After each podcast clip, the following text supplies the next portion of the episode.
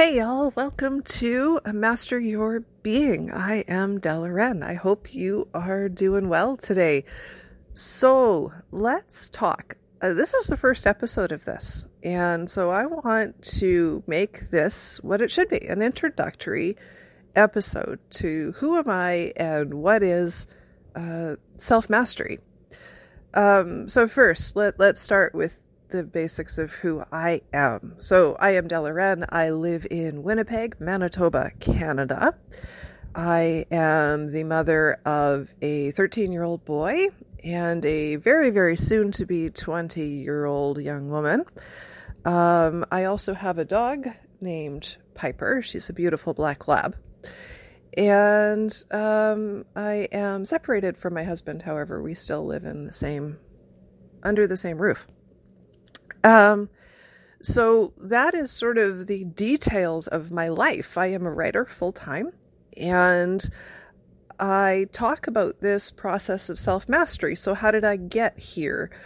Well, the short answer is about eight years ago, I had sort of a, an awakening. You know how they talk about that spiritual awakening thing? Well, I guess you could say I kind of had one of those. It sort of looked like just a, a meltdown, a giant, a giant meltdown. I just cried and cried and cried for hours, um, nervous breakdown style sort of thing that I had. But in that process, a lot of stuff kind of melted away, fell off. I, I lost a lot of the beliefs. Life had really stopped making sense. I was quite miserable by that point. And so life stopped making sense. I had grown up Roman Catholic of all things, and those beliefs, although I had dropped them when I, I had dropped going to church and being active in the church when I was 20, um, for 20 years, I really hadn't done anything with sort of my, the idea of religion or God or anything like that. And so it wasn't until I had this breakdown and I realized that those religious beliefs just made absolutely no sense. They were just bonkers to me. And so I started looking around for religion. So, well, I Googled religion. And so, for mostly, if you Google Western religions, it's mostly Christianity, right? So, um, to put it mildly, and not to offend anybody, same shit, different pile. Um, so then I, I I started looking at Eastern religions, and, and you don't have to go very far into the world of Eastern religion to kind of find find this bucket we call spirituality, which is where I landed, and I liked it because a it made sense, but b it wasn't organized religion. It was just a collection of beliefs, and I could kind of pick and choose buffet style what worked for me and what didn't. And so my journey began. Um, spirituality became the platform on which I began to heal myself. And at the beginning, I was literally using spiritual beliefs and ideals that I was coming across from teachers like Eckhart Tolle, um, Deepak Chopra. Sometimes I would I found uh, Kyle Cease or Matt Kahn or and others. Those were the people that that were influencing my healing journey, and even Abraham Hicks to some degree those were the people that were influencing my healing journey in the beginning. And it wasn't until five, six years in that I realized that I had been given a very specific methodology for for healing. And my healing was entirely intuitive, by the way. I did it via tarot, um, and and later on through writing, which I do now. Um, it was entirely intuitive, and I realized that I had been given sort of this way of doing it. So it started with the mind and and the mind getting control over the mind and we'll talk about sort of that in a minute. But getting control over the mind allowed me to deal with the emotions more easily. And then now I'm sort of in the process of changing behaviors.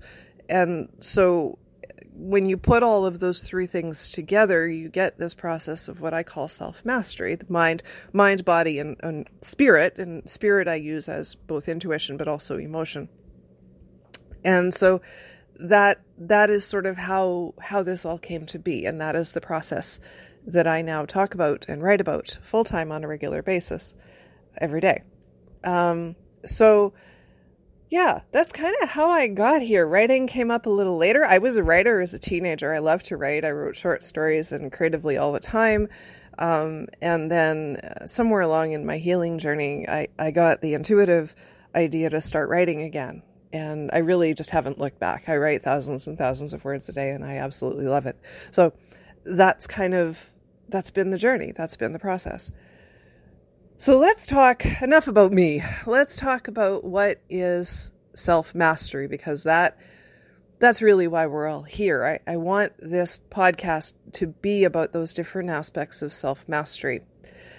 So, self mastery is the idea of mastering, gaining control over, or learning to manage, however you like the words. Okay, so I use control a lot, and I can explain that. The reason why I use control a lot is because my main wound before I started healing was powerlessness it was sort of this idea that I wasn't allowed to be in control of my own life. I wasn't allowed to be in charge of my own life. I wasn't allowed to make my own choices or do my own thing. Everything that I thought or did was based on what other people thought I should be doing. Everything, right? Um, and and it got to a place where it was almost like, am, am I allowed to breathe today? Is that okay? Right? So for me, a lot of my healing journey has focused on and still now does to this day in when I'm dealing with behavior focuses on taking my control back and making my own choices and doing my own thing. So a lot of what I'm doing centers around that idea. So I use the word control. So you can shift it to manage. You can in some cases you may even be able to use the word surrender if you wanted to use the vocabulary that works for you and don't get bothered too much by what I'm actually saying. Take it on in a way that it works for you so that it allows you to be comfortable in your own skin because really that's the goal. Self mastery gives you a way to manage yourself when the when life happens around you it gives you a way to manage yourself. It's a process right? And how you use that process might look a little different for you but the idea should be essentially the same. You can you deal with the mind you deal with the emotions and then you you make sure that any behavior that that shows up is also dealt with right? So we deal with all the things. So i tend to use words like control and fix. And sometimes I talk about manage, right? So when I use fix, it's because I was truly broken when I started this journey. And so when I started this journey, I really was in a place where I was trying to fix problems in my life. And I agreed to healing, right? So I got that intuitive, you need to heal yourself thing. And I decided to go along with that. But it was really sort of to fix problems. I I wasn't doing it for any other reason. I needed to solve problems in my life. So if the way to solve the problems was to deal with me, then so be it. That was what I was going to do. If I could no longer fix the outside world, if I could no longer if the strategy of just projecting everything outward was no longer going to work, then fine, I would fix myself. So that was what I did. So those are the kinds of words that you're going to hear from me use them in a way that makes sense for you so that you're not bothered by what I'm talking about, right? So, okay, so self mastery is this sort of mind, thought, behavior control, okay? So here's what generally happens, and this is before we figure out how to how to deal how to use self mastery in our day to day lives. Here's what generally happens: things happen in our outside world. We have we have experiences that we don't like. We we we have experiences that cause pain, that cause trauma. Depending on our ability to actually work with them within ourselves, sometimes we don't fully process them, right? So we with the emotion is the focus, right? We cry and we cry it out or we try to cry it out. Sometimes that works, sometimes it doesn't. The the mind makes up a whole bunch of stories of blame, shame, guilt and victimization. We go through this sort of process of grief and pain and we come out the other side of that. Maybe we've dealt with it, maybe we haven't. It's a very blind process. We don't really know where we are, what we're doing. We don't have enough self awareness to understand where we are in the process. Often, what then ends up happening is we create coping mechanisms, survival skills in order to manage the pain because we can't fully deal with it, process it, or handle it in some way. So then we create the coping mechanisms and the survival skills. And this is particularly true with small children, right?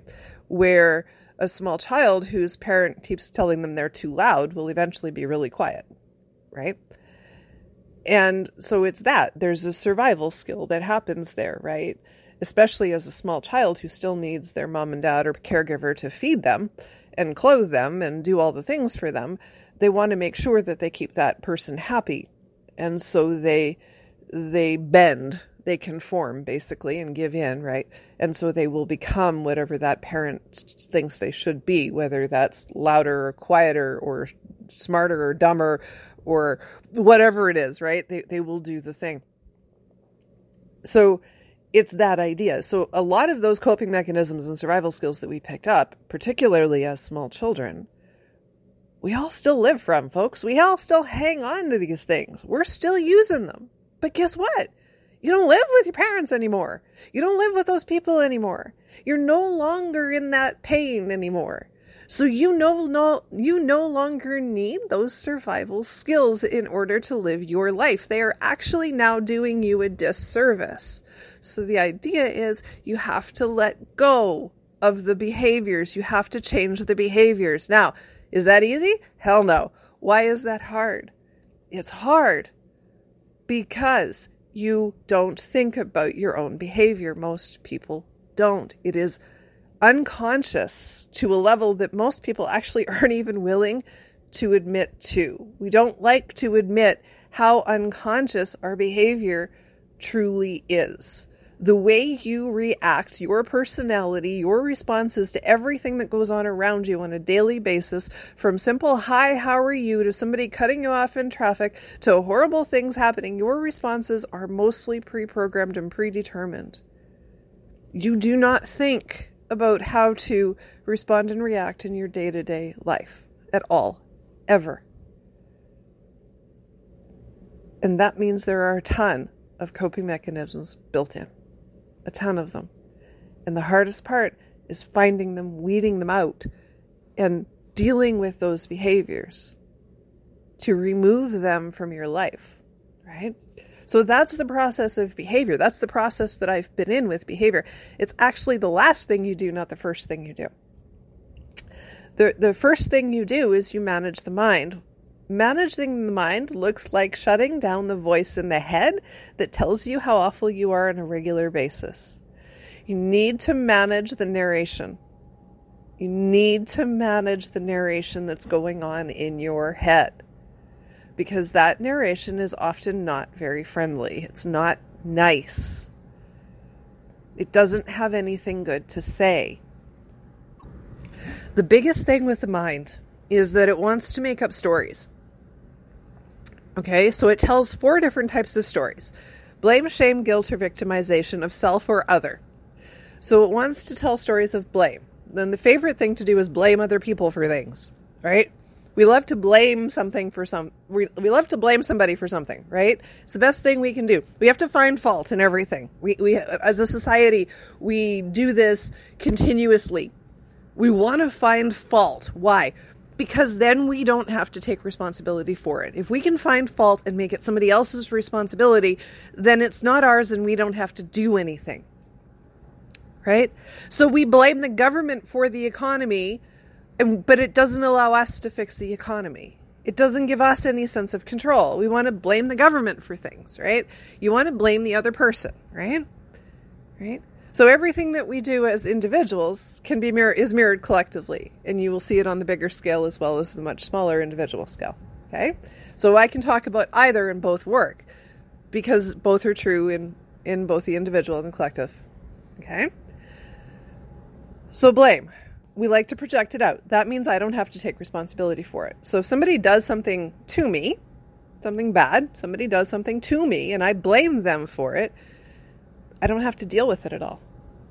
I don't have to take responsibility for my own behavior, my own thoughts, my own feelings, my own anything, because I can blame somebody else for them. It's their fault I feel this way. It's their fault I'm thinking these thoughts. It's their fault this thing happened. It's their fault I have to do this now. It's their fault. Everything is their fault. That's what blame does. Everything is somebody else's fault. Okay? You can also blame yourself, right?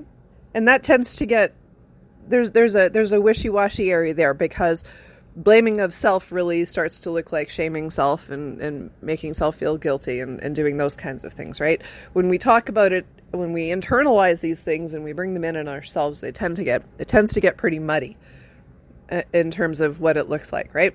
But when we project them outwards, it's very clear what's going on. So when we shame other people, and we shame usually goes with guilt in this case, right? When we shame them, we try to make them feel guilty, right? So we we really project it out. We try to make them feel bad for what they did. Why do we want to do that? Because we want them to feel how we're feeling. Right? We want them to feel bad too. Right? That's the reason why we have laws that punish people. Is because we want people to feel bad for what they did. What's the one test in the court system, right, that they use to determine? Is the person feeling remorse? Why do we need remorse? Because that way we know that they feel bad for what they did. Why does that matter? Because that's the only system we have for deciding whether or not they're going to do it again. We use remorse as the determining factor. Do they feel remorse? If they feel remorse, then they're unlikely to do it again because they're feeling guilty. So we look for them to sort of punish self as a way to make sure that they're not going to do that again. But you see, remorse and shame and guilt don't actually determine whether they learned why the thing is bad. They might feel guilty for doing it, but they may not understand why it's bad or how to stop. They may not have all the lessons that you would think should be attached to all of that. It assumes that the guilt is enough. But that's not necessarily true. Right? So, victimization is the last one. I'm a victim of my reality. Right? Things happen to me. Even I've used those words here.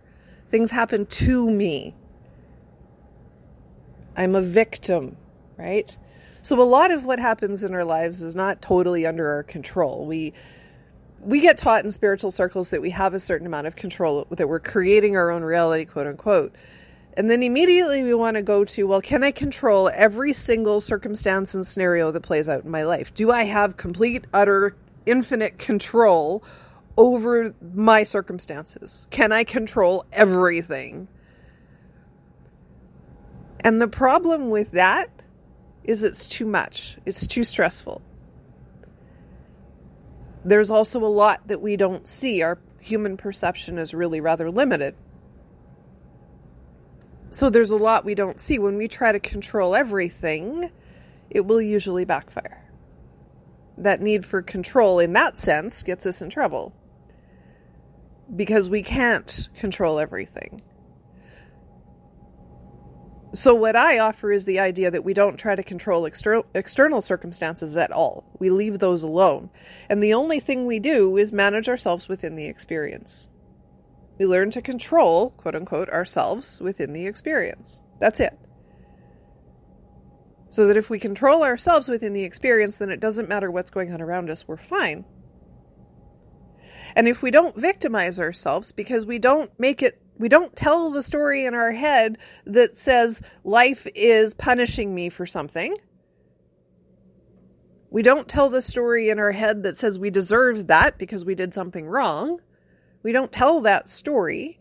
So we don't make ourselves a victim of our external circumstances. They just are and we accept them and we don't get bothered by them. We learn how to manage ourselves within the experience. Now, we're not dissociating. okay? We're not dissociating from the experiences that we're having. Okay? You are still going to react or respond to what's going on around you every single time. What you're going to learn to do is A, get a thought in there before you actually do any responding or reacting. So you're not projecting your own pain out. And then B, you're going to manage what shows up within yourself appropriately so that you don't end up wearing it and creating coping mechanisms around it. So, what you're going for is a way to handle the experiences within your life so that things come and things go. And the flow is the same within you. Your life experience, things happen, right? an experience starts, an experience stops, and you're on to the next thing. And in that time frame, you need to be able to manage within yourself. So you need to process emotionally, get it out of your head, make sure you change whatever behavior you need to change, right? And then you move on from the experience so that it's constant flow. So that you're not stuck on any one thing, right? Because what's the mind love to do? Stick on something, right? The the repetitive thought in your head about what that person did, yeah, that keeps you stuck on it. So then when five more things happen, little things happen throughout the day, what, what goes on? Well, now you're in overflow. Now you've got too much to manage. Now you feel overwhelmed, right? You've bogged down by the day because your mind kept you stuck on the first thing and then five more things happened and you just didn't have the capacity to manage them because you still hadn't let go of the first one yet. So the deal is you just get better at managing so that you can actually keep up and you don't feel like you're in a hamster wheel or running a rat race. You're not overwhelmed, right? You're not bothered because now you've learned how to handle things and keep your mind from getting stuck in any one thing. Right? And the mind gets stuck, it's a protection mechanism. Right? The things that the mind does are protection mechanisms. They are designed to help keep you quote unquote safe. Now, safe to the mind is only what it knows. What is safe to the mind is only the things and experiences that it knows. So it's only everything from where you are right now into the past. It's nothing forward. The future is dangerous to the mind. Why do you think people have anxiety? Because they worry about the future and the that's the unknown and that's what creates anxiety. That's what creates stress. It's that unknown. The mind does not like the unknown at all. At all. And so it will avoid any unknown situation 100% of the time. And not only will it avoid unknown situations it will also keep replaying the same thing on repeat to keep you stuck in that pain because it works as a distraction. It keeps you from changing. It keeps you from trying something new. It keeps you from putting yourself in a new experience. It holds you where you are. All of it is just, it's not, your mind is not being evil. Your mind is not trying to be a jerk to you. Your mind is literally trying to keep you in the same circumstances all the time even if the circumstances are painful. Again, known pain is better than unknown pain. So the mind is going to stay where it knows, even if that's pain. So if it can get you stuck on some event or some circumstance or something that happened that's painful and that's known pain, and you don't control that, then it's just going to go spin in that circle right there for as long as you will let it do it. For as long as you'll keep listening. Your mind, the voice in your head needs an audience. You are the audience.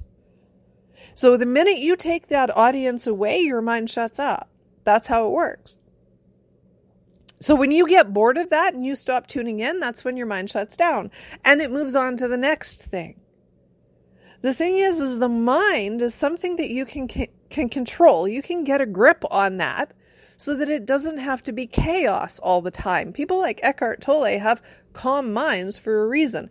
He doesn't have a mind that's zipping around telling him all kinds of crap because he took the audience away. And so the mind is no longer now talking constantly, right? And even mine is considerably quieter, right? Mine, I don't have the incessant chatter either because I took the audience away.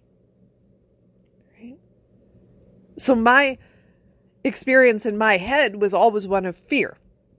I was afraid to breathe for years. That was the experience that I had. So, what I learned to do at, at the beginning was deal with the fear. I started managing the stories that I had been telling about the things that had gone on in my life. I I I untangled the stories and then I learned to manage the fear. Emotions ride on the back of a thought, whether the thought is conscious or unconscious. Emotions will ride on the back of a thought. So you'll either be aware of the thought or you won't, right? Consciously aware or unconsciously aware of the thought. The emotion is coming from somewhere, it's not random. So when you're watching a movie and you're triggered by that movie and it causes you to cry, there's a reason for that. What about that experience is sad? And what's the trigger within you that's causing you to feel bad? Right? And it doesn't necessarily mean there's anything there to heal or fix or solve or do, right? You're simply responding to what's going on through tears. And that's fine. But do you recognize the trigger? Can you find the thing that's causing you the pain? Why is that story sad? What's coming up? What's it triggering? What's the wound it's triggering? Because I promise you, it's triggering a wound within yourself. That's why you think it's sad. That's why you're crying. Whether you're conscious of that or not.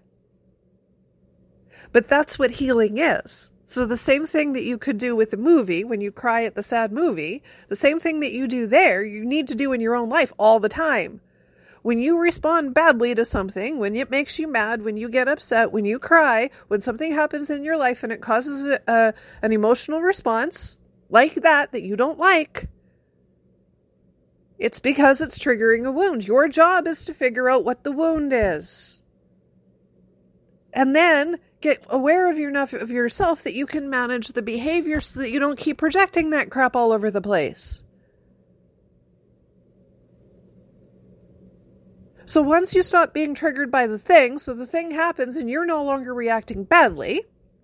So now you're learning to respond and you're not projecting more pain.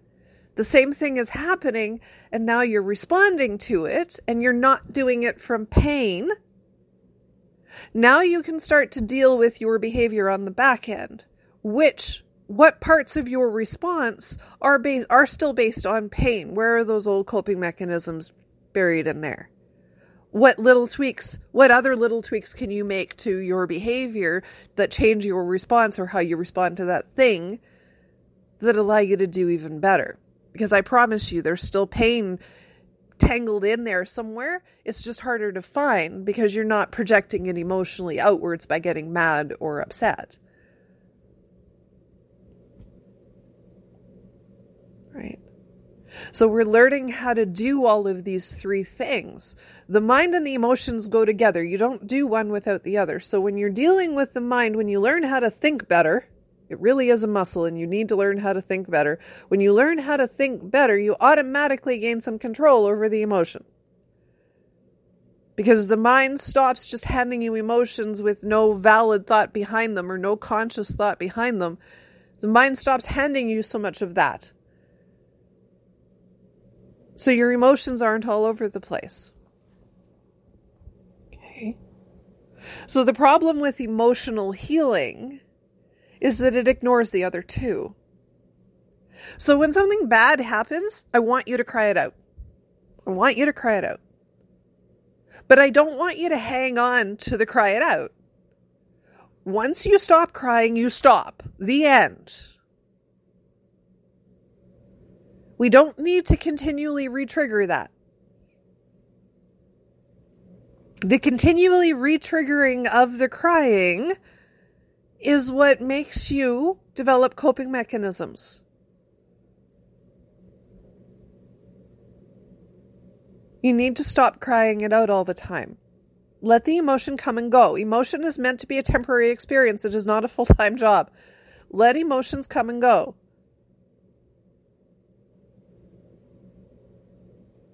Toss any thinking that the mind makes up while you're crying, because all of that is garbage.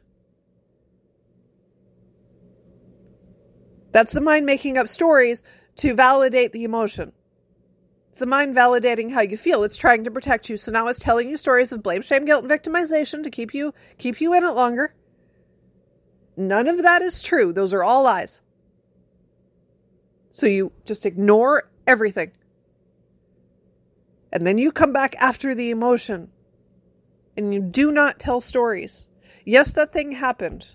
That person did that thing because they are in pain. Period. Full stop. There is nothing else after that. They were projecting their own pain. Done. That's all you need to know. That's all you need to know. anything that says you need to make them feel guilty or you need to blame them for things or they need to feel shame, anything that says you're a victim, anything that says any of that is not true. It's all a lie. Once the experience happens, whether you have control over it or not, you are responsible for your reaction or response to it 100%.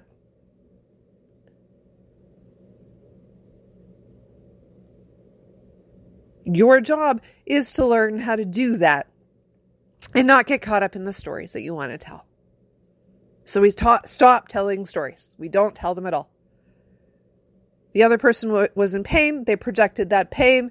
It happened to hit us. It's not our pain. We're going to drop it. We're not going to tell stories about why they did what they did or try to make anybody feel guilty for anything. We're taking responsibility for ourselves. The thing happened. The end.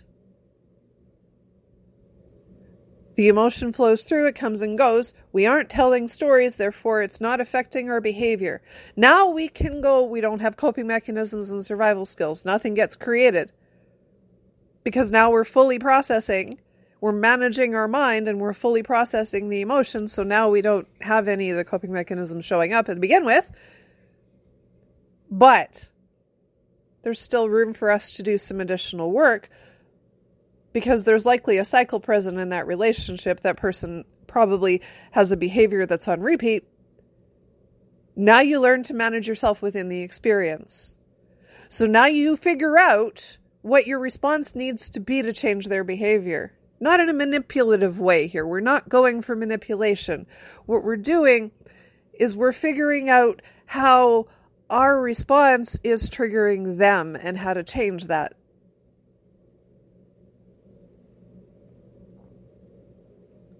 we can shift our response. When we no longer buy in, people generally stop doing what they're doing. When we're no longer playing the game the way the way they think we should, people stop. So that's what we're going for. Those are the tweaks in our behavior we're going for. And we're learning, we're using self awareness to do it because we're becoming aware of our own behavior and aware of how our world is responding and reacting to us. So then we shift our behavior to make it more healthy so that we're less and less and less likely to trigger pain in other people. But that doesn't mean we're people pleasing. We still give ourselves permission to say no. We still give ourselves permission to respect our own boundaries. We still give ourselves permission to do our own thing. And if it causes pain in other people, that's fine. But we recognize that that we're doing that and there is going to be a responsive reaction from the other person that we are going to have to accept.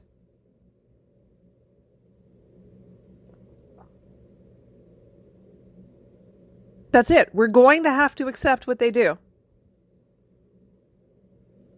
So if we don't like that response or reaction, or it causes them to be nasty, then it's showing us what the relationship is. And then we make choices about what to do with the relationship.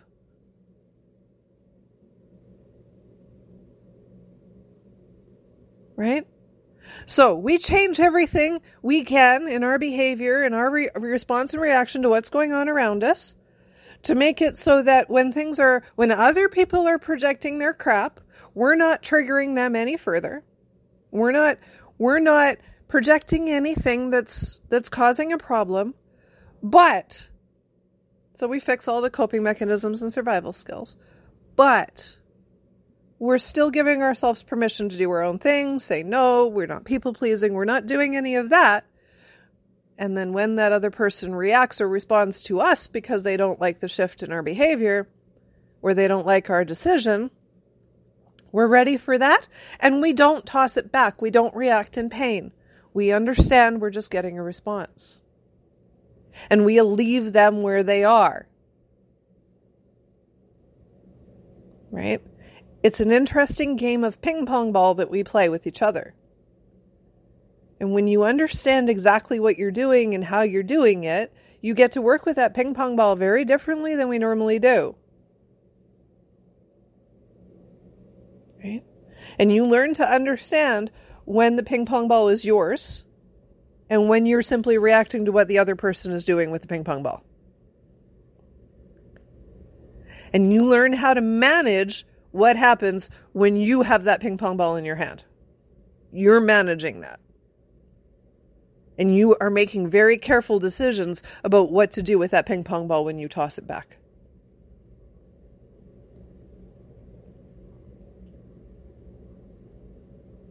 So that you live fully consciously and you make choices with every single word that comes out of your mouth all day long, every single reaction response you have to everything that happens in your life, you are fully consciously aware of. Nothing happens without your okay. Nothing nothing happens within you without your okay.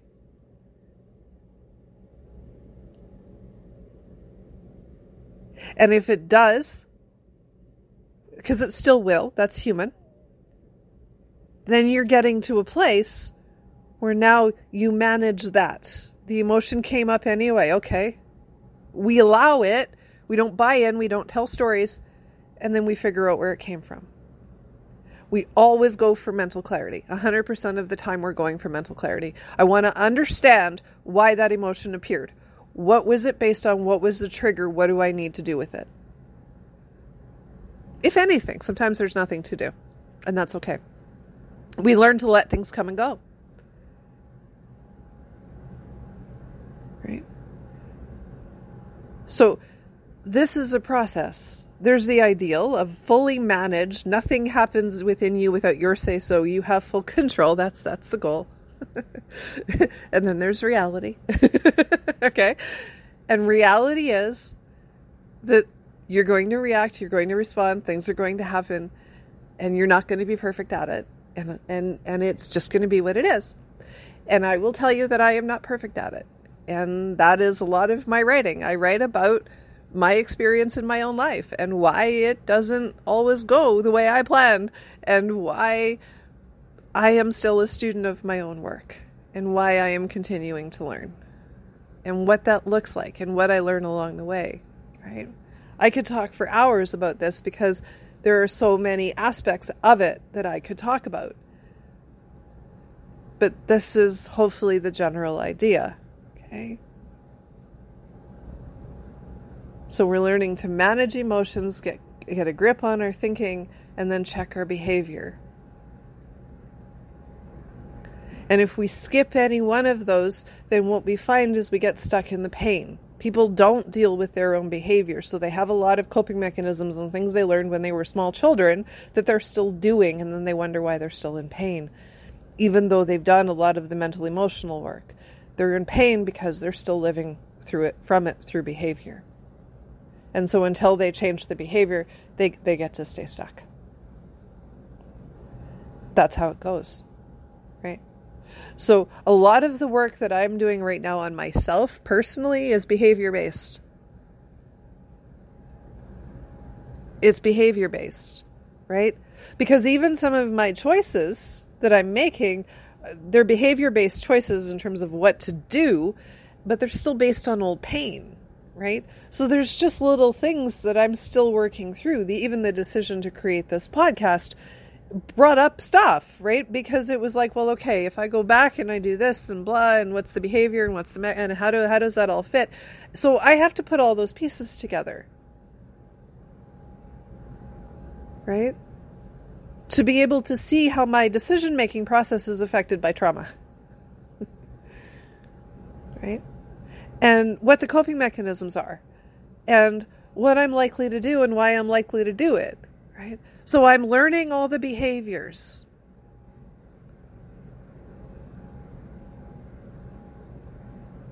And I understand myself. So I'm not doing any deep healing anymore. I did that, right? So everything now is really gaining mental clarity over what I'm doing and why I'm doing it.